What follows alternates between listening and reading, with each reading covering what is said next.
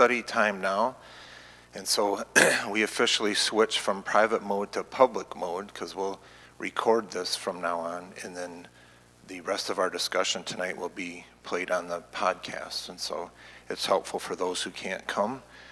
And um, so we are addressing another hard saying of the Bible, which is interesting to me because it's a hard saying that is somewhat related to the one we talked about last week, but it's also clearly uh, self-identified as a hard saying, right? So in John 6:60, on hearing it, many of his disciples said, "This is a hard teaching.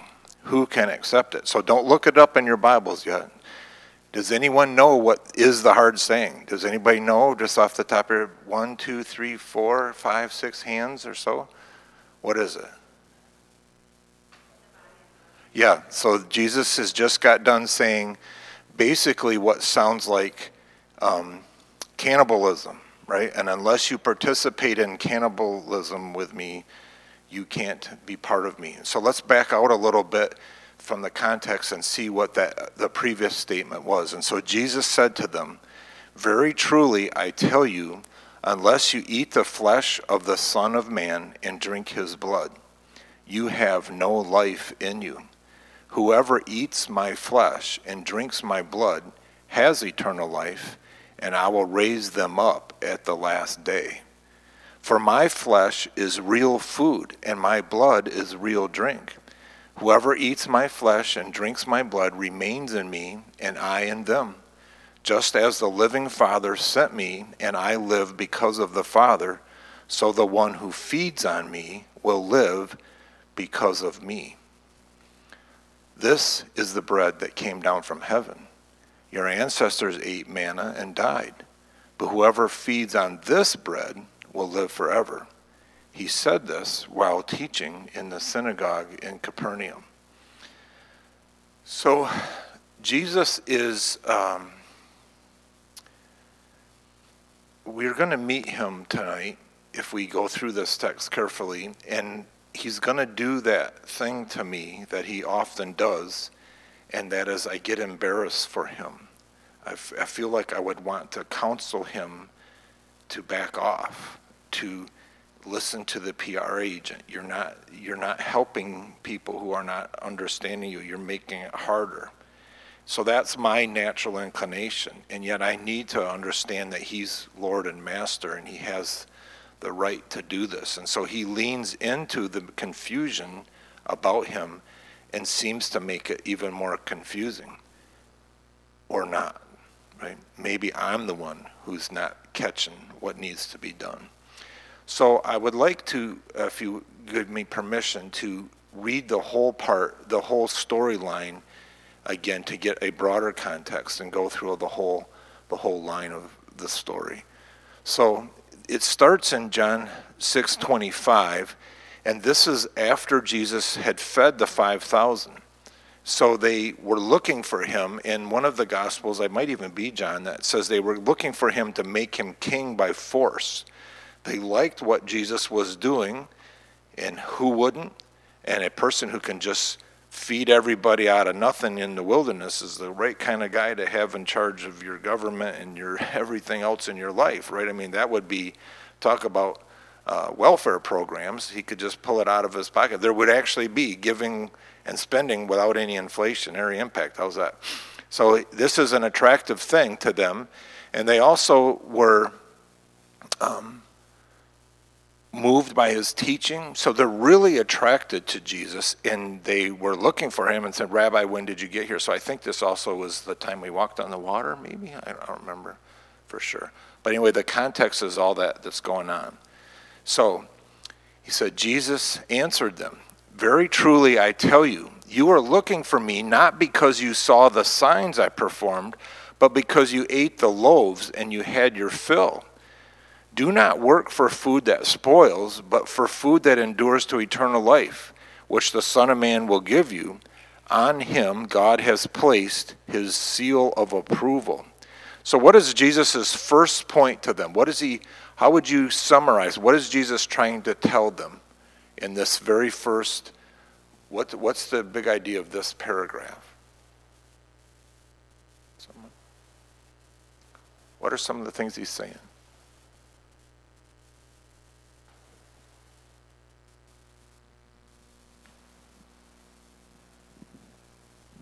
Well, if I was going to do it, I would say that they shouldn't go for food that's going to make them, let them eat something that's going to make them hungry again, but go for something that you will never hunger afterwards, after eating it. Um, which is a, was a question, what is it? And he kind of indicates that it's, it's him that, that will give life, and if you take, partake of him, you won't get hungry.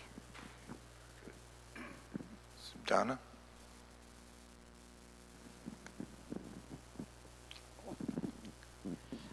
I think this is another one of the passages where he's using a literal thing that they can see and touch, but it has a double meaning. It's symbolic also, it has a spiritual meaning, and I think that will lend itself to what he does later on.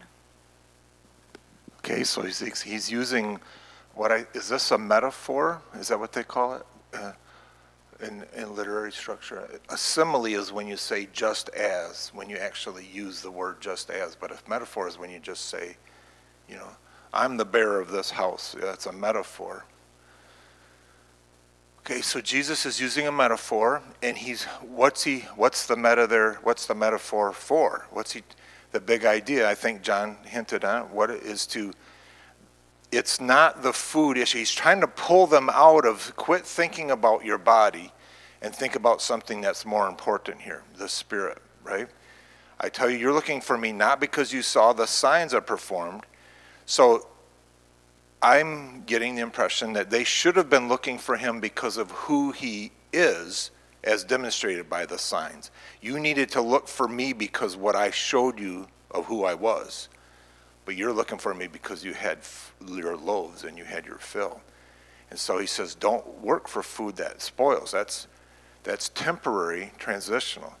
You need to look for a different kind of food that's unto eternal life. And I can give that to you. So he's trying to have them leave their um, their earthly mindedness, right? They're so they're so temporal.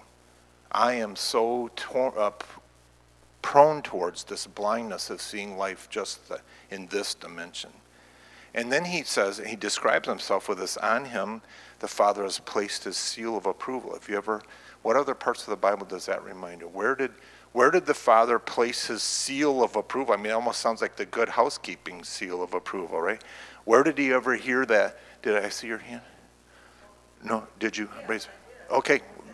Where? Baptism, at Jesus' baptism. All right, so at the baptism, this is my son whom I love, and him I'm well pleased, right? Or you are my son. Is that where you guys were thinking of over here? So, so Jesus has had the seal of approval of the Father. The Father has demonstrated his, the uh, Holy Spirit descending on him and sealing him with this. So, so it starts out with quit being so temporal minded. Look at who I really am, and I have something to give you that's more important than this time and day, more important than your stomach.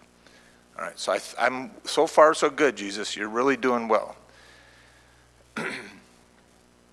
then they asked him, What must we do to do the works God requires? And Jesus answered, The work of God is this to believe in the one he has sent. So that'll preach, right? That's a really good funeral text, right? That's a super good passage of scripture.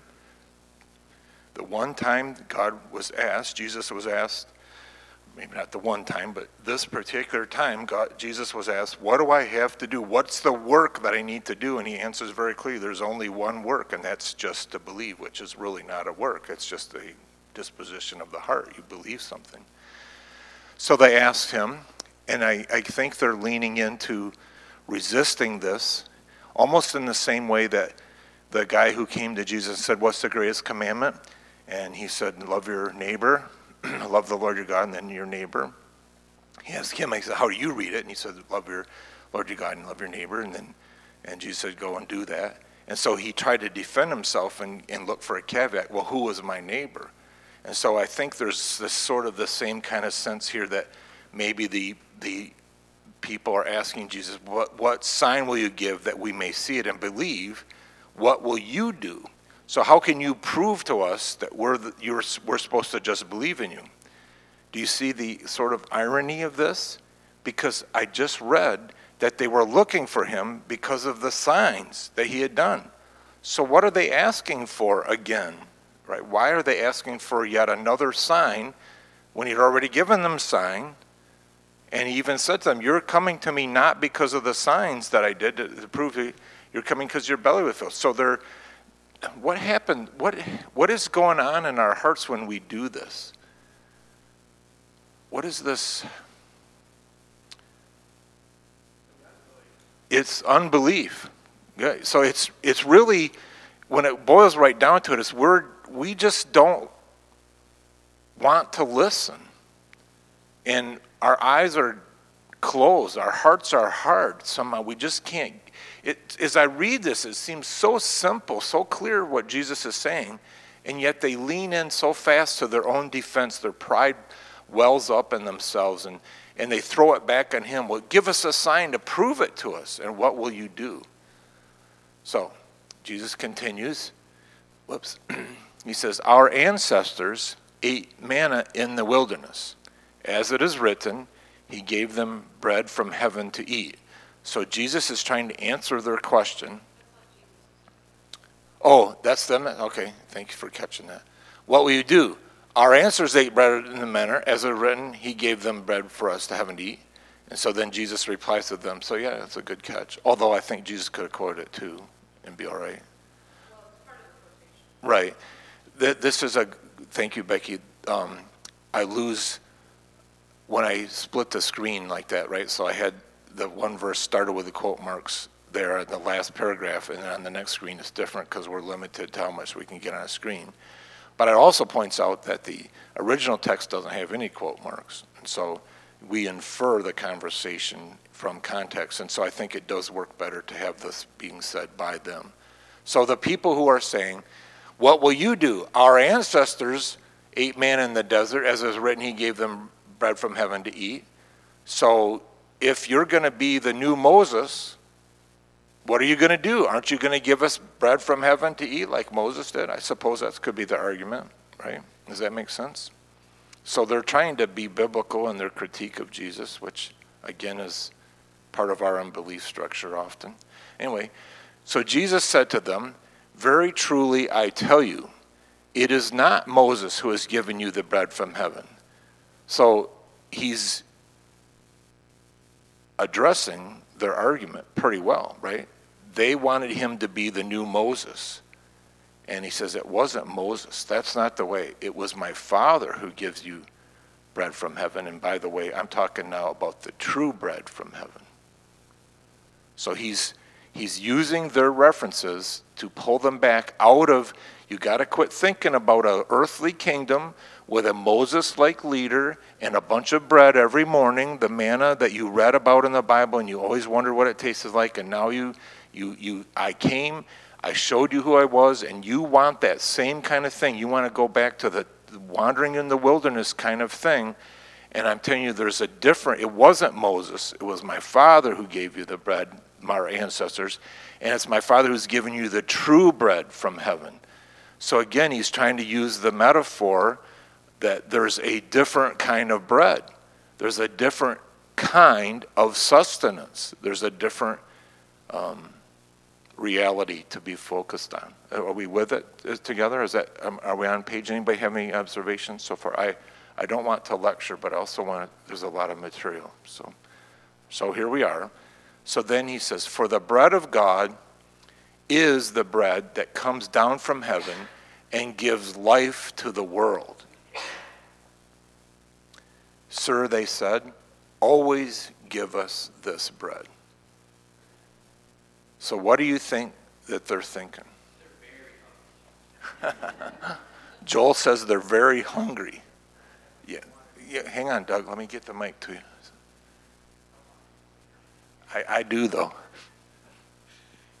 I think they wanted a quick fix. They wanted something, they, they wanted the kingdom right then.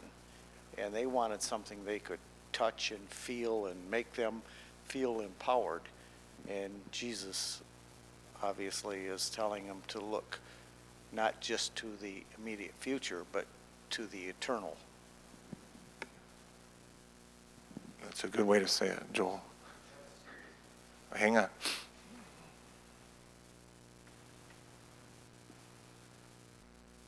I don't have an interpretation, but it reminds me of what the Samaritan woman, when Jesus was talking to her in John 4, I'm the living water. I can give you water that you'll never be thirsty. Sir, give me this water that I would never be thirsty and never have to come here to this well again. So it just, it, it's, I think the responses and maybe the heart of the response is very similar. Yeah, that's good to see that John does, the book of John, the Gospel of John is literary genius. There's all kinds of intertextual references and symbols like that. John is quite the writer, really, under the influence of the Holy Spirit, for sure. I think that Doug, what you had, you have it right, and this is so. This is, speaks to how we are so often with Jesus. Is we want him to do it the way we want him to do it. We want him to serve us. What do I have to do, Jesus, to get you to serve me the way I want it? If I do my thing, I'm willing to sacrifice a lot, Jesus, just as long as you keep me healthy, wealthy, and wise, or you know, you keep my kids happy, or you, you help you know, my marriage to go well. You know, just give me this job promotion. I'll even, you know, I'll even be sad once in a while for you know, you- the, this sort of a somehow if we can get God in, we want. We often try to form Jesus in our own image, our own thinking. We what we want him to be, and so it, it makes sense to them when Jesus says the words the bread of God is the bread that comes down from heaven and gives life to the world. They said, Yeah, give us that. We're all in. And I, I'm afraid they don't understand yet what they're asking for. And in some ways, the woman at the well, she wanted that water that she wouldn't have to come back to the well all the time, but Jesus was talking about a deeper kind of satiation and satisfaction.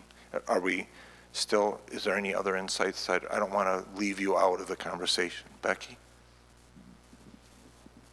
The com- comparison to the woman at the well reminded me that the reason, one of the reasons she didn't want to come back to the well all the time was that she she was ashamed and didn't want to be with the other women, right? So, and she wanted to be satisfied. So she's asking Jesus, "Give me this living water," thinking it's something small, and she's not asking for enough, right? Like, or she's not expecting enough. What God's going to give her, what Jesus is going to give her, is much better than water that just means she doesn't have to go to the well anymore. He's going to actually remove her shame entirely.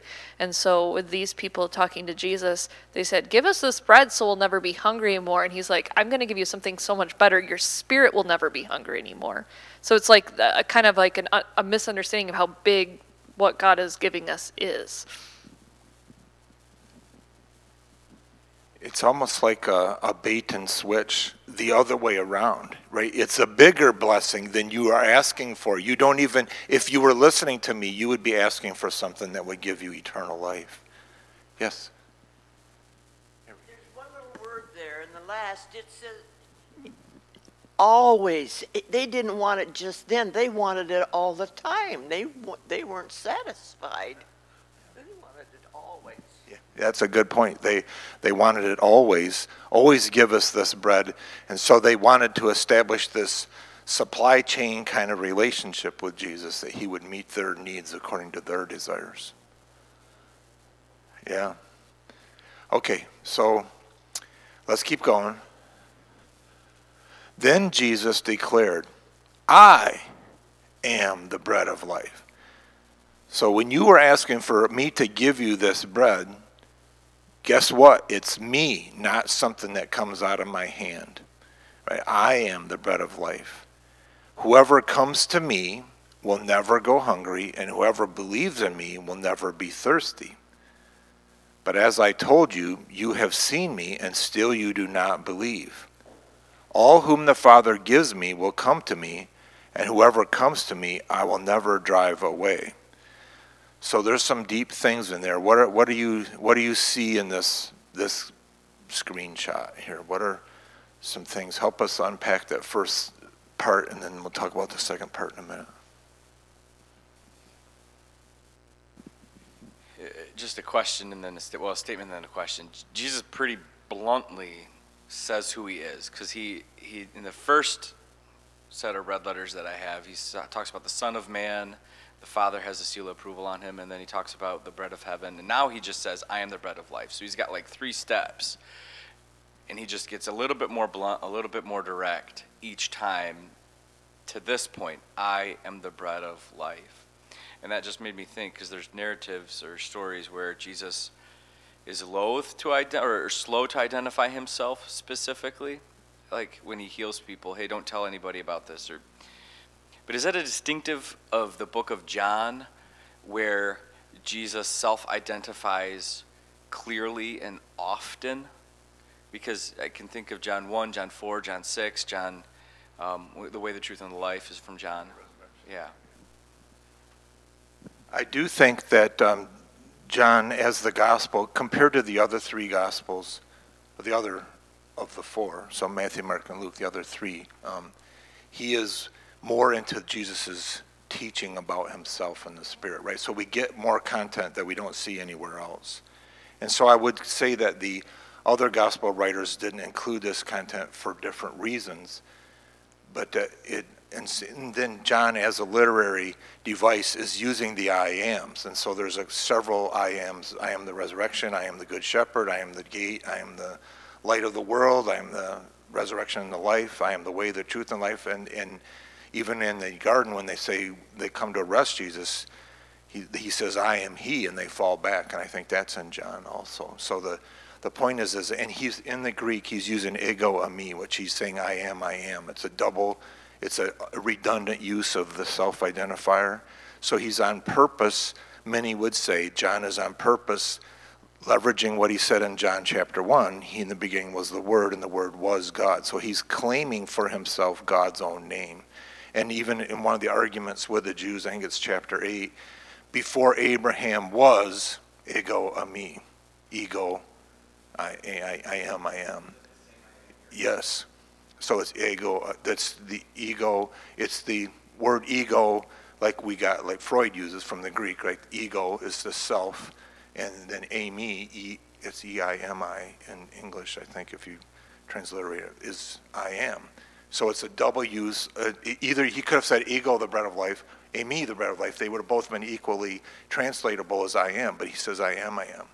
So it's a pretty deliberate literary device to prove or to demonstrate that Jesus is leaning way in on I'm Jehovah. I'm God talking to you. I am Yahweh. So that's powerful.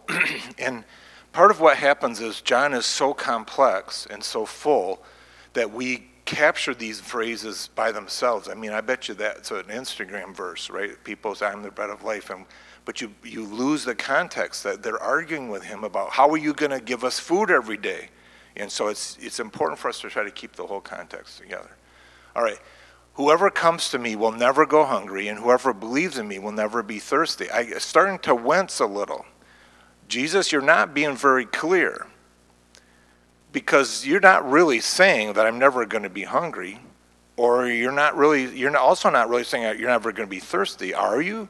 Because uh, you know elsewhere you say, "Blessed are those who hunger, blessed are those who hunger and thirst for righteousness." So, are you saying that if I become a follower of you, that I'll never actually experience hunger in my body again? No, he's not saying that, right? But he's he's he's entering into, he's pushing the metaphor to where it's getting complicated. Do you feel that, or is it just me? Do you, do you sense that eh, you're getting confusing? I don't get it. I don't follow you very well. Couldn't you just explain with a footnote, like? whoever comes to me will never go hungry and i'm talking about spiritually he doesn't he doesn't explain himself. I'm one of the kind of person that has to tell a joke and if you don't laugh hard enough i have to explain the joke to you. Make sure you understand it right? I inherit this from my sister. And so um, so the point is is that you, that's I don't know what else to say other than he's starting to say things. He's pushing the metaphor in a way that's not drawing people, it feels pushing people. And this is hard for me, but I think good for me to realize that Jesus is okay talking this way. All right. And then he says again, But as I told you, you have seen me, and still you do not believe. So he knows that they have not put it all together yet. They're not believing him. Because if they knew who he was, then this would make sense. I think that's part of it. And then he says this incredible statement All whom the Father gives me will come to me. And whoever comes to me, I will never drive away. So this is the whosoever will of the Bible, right? Anyone who believes will never be drawn away. There's nobody who will come to Jesus and say, I want to be saved, and he will never drive them away. So nobody could ever say, you know, we talked last week about how deep God's purpose in election was to be by grace, not by works, and all that stuff. And yet he also says the Father gives them will come. And so I almost wonder, as I think about right now, if the footnote for me is, hey, John, quit worrying about how confusing I'm sounding the Father will help them get to me. And He'll get them to this where they understand me. And so you can trust me, you can trust the Word, just like it worked in your life. You'll get to this spot. If the Father gives them to me, they'll come. So there's this both and, right? The sovereignty of the Father, He's going to give them to Jesus, and He will never drive them away. And so that's kind of neat uh, to think that you and I are gifts from the Father to the Lord Jesus. So that's in this context. So the, the, now the, we've got two threads going on. We have this super powerful metaphor that he's the bread of life, and we have this realization that people are not getting him, but also we got this new thread that it's a sovereign thing if you get it or not get it. Okay. Four. I have come down from heaven not to do my will, but to do the will of him who sent me. And this is the will of him who sent me, that I shall lose none of all those he has given me, but raise them up at the last day. So I would say that those sentences confirm what he just said in the previous one, right? All the Father gives me, I will never drive away. By the way, not only will I not drive them away, I will do the will of the Father, and they will not be lost. I will never lose a single one of them, and I'm going to raise them up at the last day. So if you were there and you were listening well, you'd catch on that he's talking about something way deeper than food and drink. And he's talking about eternal life kind of things. Anybody feel uh, have a contribution to make right now? I don't want to again, leave you out of the flow here. But you good with where we're at? Okay.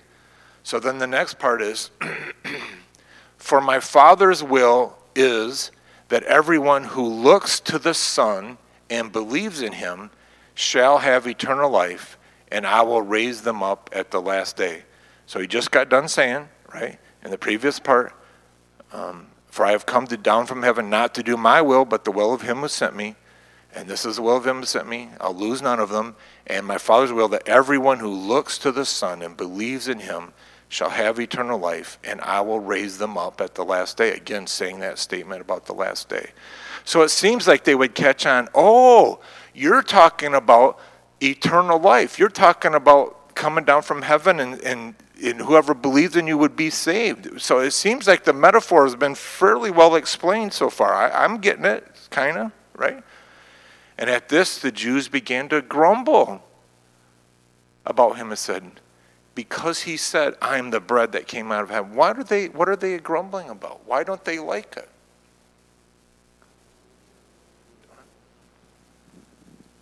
They probably think it's blasphemy because he's saying he came down from heaven. I am. I am, which to them meant God. Yeah. So part of their rejection might just be is who do you think you are? Right? We are monotheists. There is one God and only one God, and He's God, Yahweh in heaven. Who do you think you are? So the fact that Jesus is so bold about Himself may be what they're grumbling about. Is there any other ways to interpret the grumbling? Any other thoughts about it? Um, yes, Marie.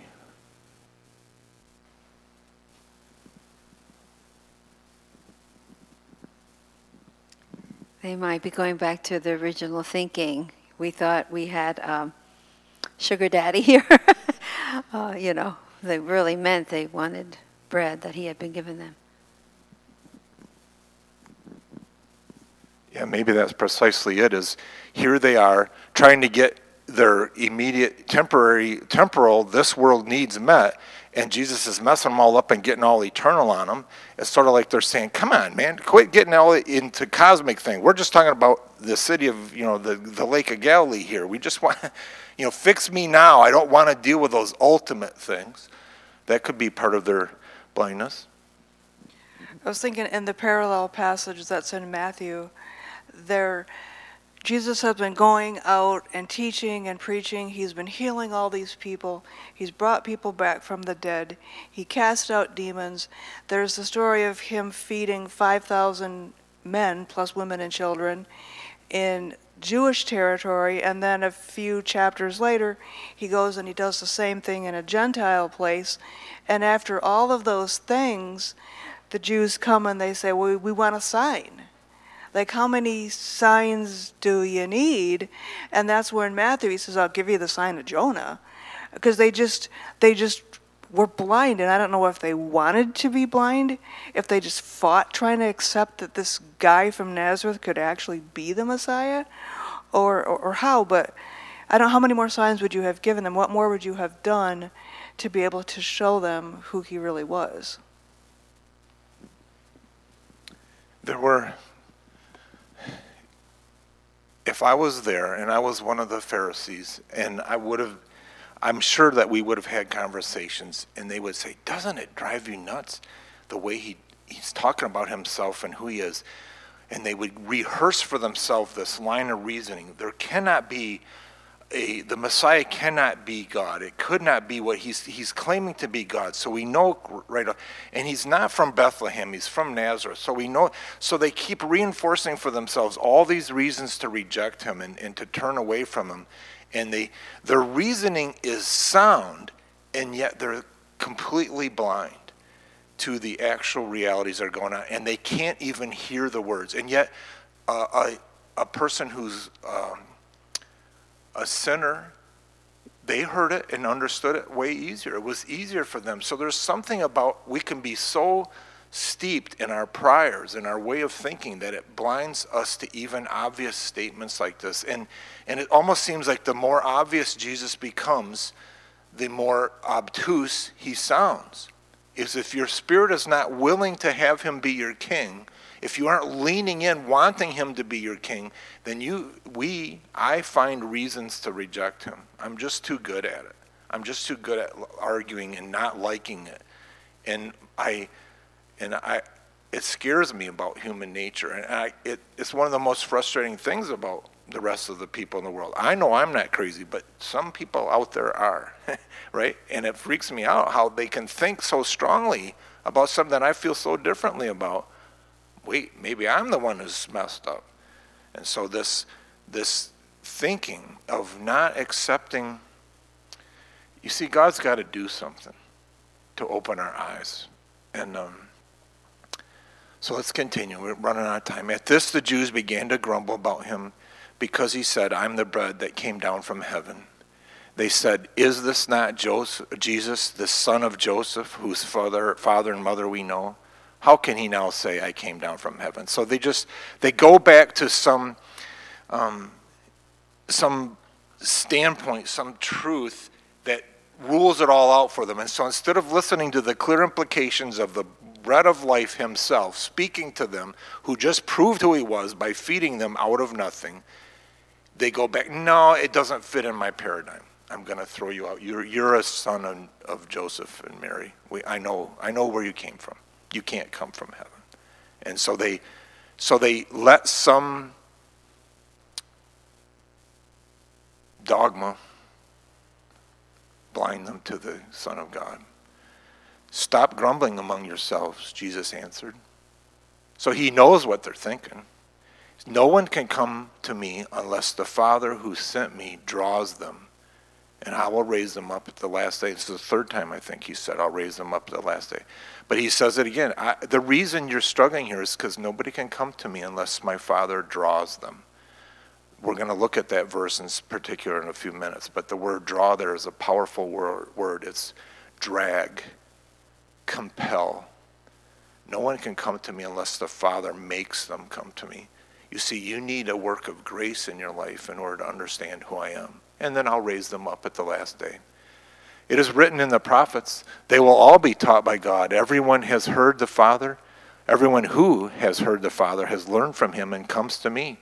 No one has seen the Father except the one who is from God. Only he has seen the Father. Very truly, I tell you, whoever believes has eternal life. I am the bread of life. So again, he's just saying it as clear as you can say it. I'm God's son. I've seen the Father. Nobody else ever has except me. I'm telling you, I'm the bread of life. And you'll be taught by God, and unless you hear my Father, you can't you you can't hear me. Your ancestors ate the manna in the wilderness, yet they died. You know that food you want so bad, it's not gonna. You're gonna. They they had it, but they still died. But here is the bread that comes down from heaven, which people may eat and not die. I'm the living bread that came down from heaven. Whoever eats of this bread will live forever. This bread is my flesh, which I will give for the life of the world. And so he, he takes the metaphor to another layer, right? And makes it more offensive. But he tells us the real truth even better. Because what is it? How does he get, how do we how does he give us eternal life? By giving his body to die on the cross for us. His body has to be the thing that gets broken for us. And unless you can accept that, you can't enter the kingdom of heaven. Then the Jews began to argue sharply among themselves How can this man give us his flesh to eat? And so they push it even harder. They miss the point again. And so he leans into their missing the point and he says, Very truly I tell you, unless you eat my flesh, the Son of Man, and drink his blood, you have no life in you. You have to participate in me, or else you have no life. Whoever eats my flesh and drinks my blood has eternal life, and I will raise them up at the last day, fourth time. For my flesh is real food, and my body is real drink. Whoever eats my flesh and drinks my blood remains in me, and I in them. We become one. Just as the living Father sent me, and I live because of the Father, so the one who feeds on me will live because of me. This is the bread that came down from heaven. Your ancestors ate manna and died, but whoever feeds on this bread will live forever. I, I don't know how to say it clearer. He said this while teaching in the synagogue in Capernaum. And on hearing it, many of his disciples said, This is a hard teaching. Who can accept it? So that's the hard saying, right? They, they, they got themselves painted into a corner by their logic and their blindness. And Jesus says, Unless my Father helps you understand this, there's no way. He's going to give you and He's going to draw you. And on hearing it, they said, Who can accept it? And the story goes on, aware that his disciples were grumbling. So now his disciples are grumbling. Jesus said to them, Does this offend you? Then what if you see the Son of Man ascend to where he was before? If you think me talking about coming down from heaven offends you, wait till you see me sitting there. I'm God, right? And then he explains the metaphor. The Spirit gives life, the flesh counts for nothing. The words I have spoken to you, they are full of the Spirit and life. I'm trying to help you understand the spiritual things. This is not about food, this is about me. Yet there are some of you who do not believe. For Jesus had known from the beginning which of them did not believe and who would betray him. And went on to say, This is why I told you that no one can come to me unless the Father has enabled them. So now this is another phrase that the Father has to do it. But it's a different word. Instead of unless the Father draws, it's the Father enabled them. So we'll look at that. And then from this time on, many of his disciples turned back and no longer followed him. So his disciples got cut, right? There was they didn't make the team, not because he didn't want them, not because he wouldn't accept them, but because they wouldn't submit. And Jesus says, Do you want to leave me too? Jesus asked the twelve. And Peter answered, Lord, to whom shall we go? You have the words of eternal life. We have come to believe and know that you are the Holy One of God. And so that's the posture we need to have, right? No matter how frustrating or confusing Jesus gets, and no matter how much he seems to be willing to be confused or confusing to us, we need to admit where else are we going to go? You're the only one who has the answers. And so you are the Holy One of God. And why and how were they able to say that? Because the Father gave it to them and He drew them. I want to just look at those verses. Verse 6, uh, 44. No one can come to me unless the Father who has sent me draws them. That word in the Greek is uh, the second one. There's three words that this is Louw-Nida's uh, uh, way of explaining the definitions. And so it's um, El Kawa, uh, epsilon, lambda, Kawa, omega, anyway. And it means to pull or drag, requiring force because of the inertia of the object being dragged. You have to pull, draw, or draw. Pull, drag, or draw. So it's a strong word. It requires a lot of effort. And then we won't come to the Father unless God does that to our hearts. That's how we are by inertia. We're so blinded in our sins. We, we on ourselves, we don't want to come to Him. God has to drag us, not against our will, but to drag us to want to come, right? It's our will that needs to be dragged. And uh, other places where the word is used is they could not pull the net back into the boat after they caught so many fish in chapter 21 that's they couldn't drag it out it was too heavy and simon peter drew he drag, he pulled the sword out of his sheath in john 18 so that's the exact same word is used there. So it's god does something in our hearts by grace. And then the other one john 6.65 he went on to say this is why i told you that no one can come to me unless the father has enabled them. That word for enabled is didomai which is to give an object, usually implying value, to give or giving. So this is the giving of a gift, a precious thing. And it's translated elsewhere like he broke the loaves and gave it to the disciples. So that was that word didomai. And, um, and not one church shared in the matter of giving and receiving except you only. Paul writes that in Philippians. And so this is the idea that Jesus, that the Father gives the gift to his people so that they'll believe in Jesus. So there's two strong words Jesus uses, right? Unless the Father drags them, they won't come. Unless the Father enables them, gives them grace, they won't come. But I don't have to be afraid. I don't have to worry about Jesus' metaphors being misunderstood. It's not through the means of a clearer understanding that you will come to me. I can say words all day long like, I am the bread of life. I came from heaven. I saw the Father. I'm telling you who I am. I can prove it with me. All of the evidence and logic in the world will not persuade that hard hearted person that I am.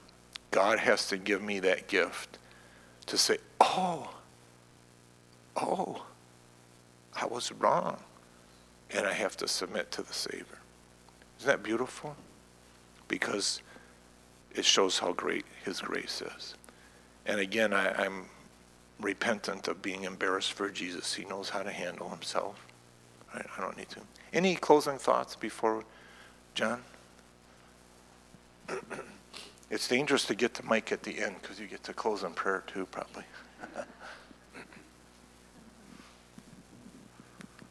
Uh, when I read that one verse where it says that the Father, they won't come unless the Father draws them, it, it changed my prayers for a person's salvation because now when I pray for their salvation, I pray for the Father to draw them to Him.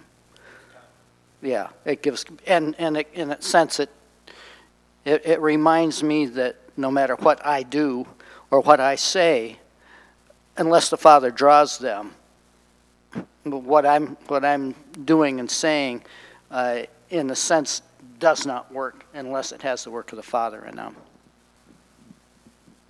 And the, the other comforting is that no matter what I say or do wrong, can't mess them up, that they won't come. Because even Jesus seems to be enigmatic and hard to understand, and yet uh, the Spirit is able to give life. And so it's really not how clever my presentation of the gospel is at all, is it?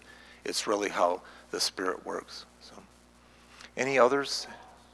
What was that? Let me uh, let me give you the mic, Grandpa.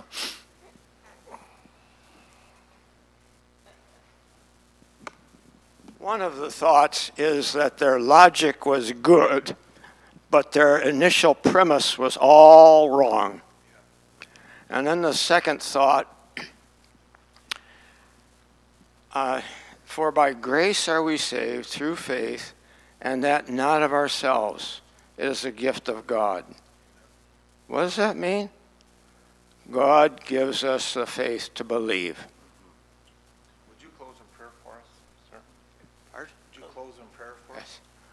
Our gracious Father, how we thank you for your word, how we thank you for your grace, how we thank you for putting up with us, ornery critters.